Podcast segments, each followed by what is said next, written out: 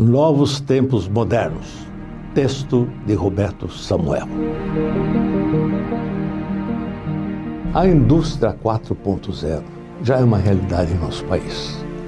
Pelo pouco que eu vi, a mão de obra sem qualificação, o serviço mais braçal, sumirá em uma ou duas gerações. A linha de montagem com o humano será coisa do passado, do filme de Charlie Chaplin tempos modernos.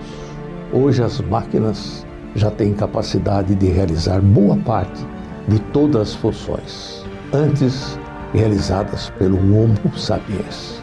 Em pouco tempo, elas terão inteligência artificial suficiente para fazer dos humanoides coisa ineficiente.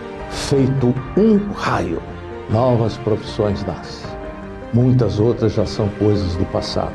Umas mal nasceram e já morreram. E as nossas escolas públicas, que abrigam os menos favorecidos, estão preocupadas em preparar a nossa juventude para esses novos tempos modernos? Vamos perder mais um trem da história? Houve um tempo em que os menos letrados iam para as lavouras, hoje as máquinas gigantes, com apenas um operador faz o serviço de 100 pessoas. Em breve, até esse operador perderá o emprego. Via satélite, o computador gerenciará toda a fazenda. Sem preparo, quem irá nos empregar? Éramos andarilhos, depois cavaleiros, em seguida charreteiros, maquinistas, fomos chofer, alçamos voos como pilotos, chegamos ao espaço sideral, sendo astronautas a velocidade das mudanças são cada vez maiores e os intervalos entre elas é cada vez menor. O animal que não se adapta morre. Quem não se preparar para essas mudanças ficará para trás, reclamando tipo o condutor de carruagem ao perceber a chegada dos automóveis. Grande parte da nossa juventude tem cada vez menos oportunidades no mercado de trabalho a cada geração, nossos jovens saem das escolas com menos conhecimentos. Não raro abandonam os colégios aos 16 ou 17 anos. Analfabetos ou semi-analfabetos. Uns até reconhecem as letras e os números, mas são incapazes de interpretar um texto, por mais básico que seja.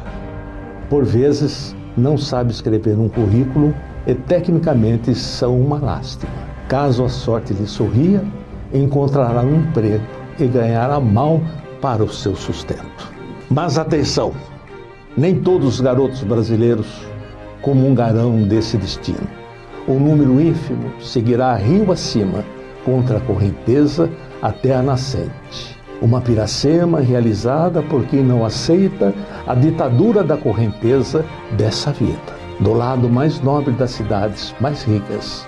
Crianças de 10 anos, criadas dentro de grandes colégios, já ganham mais informações e conhecimento do que o jovem da periferia jamais receberá. A distância entre eles sempre será abissal.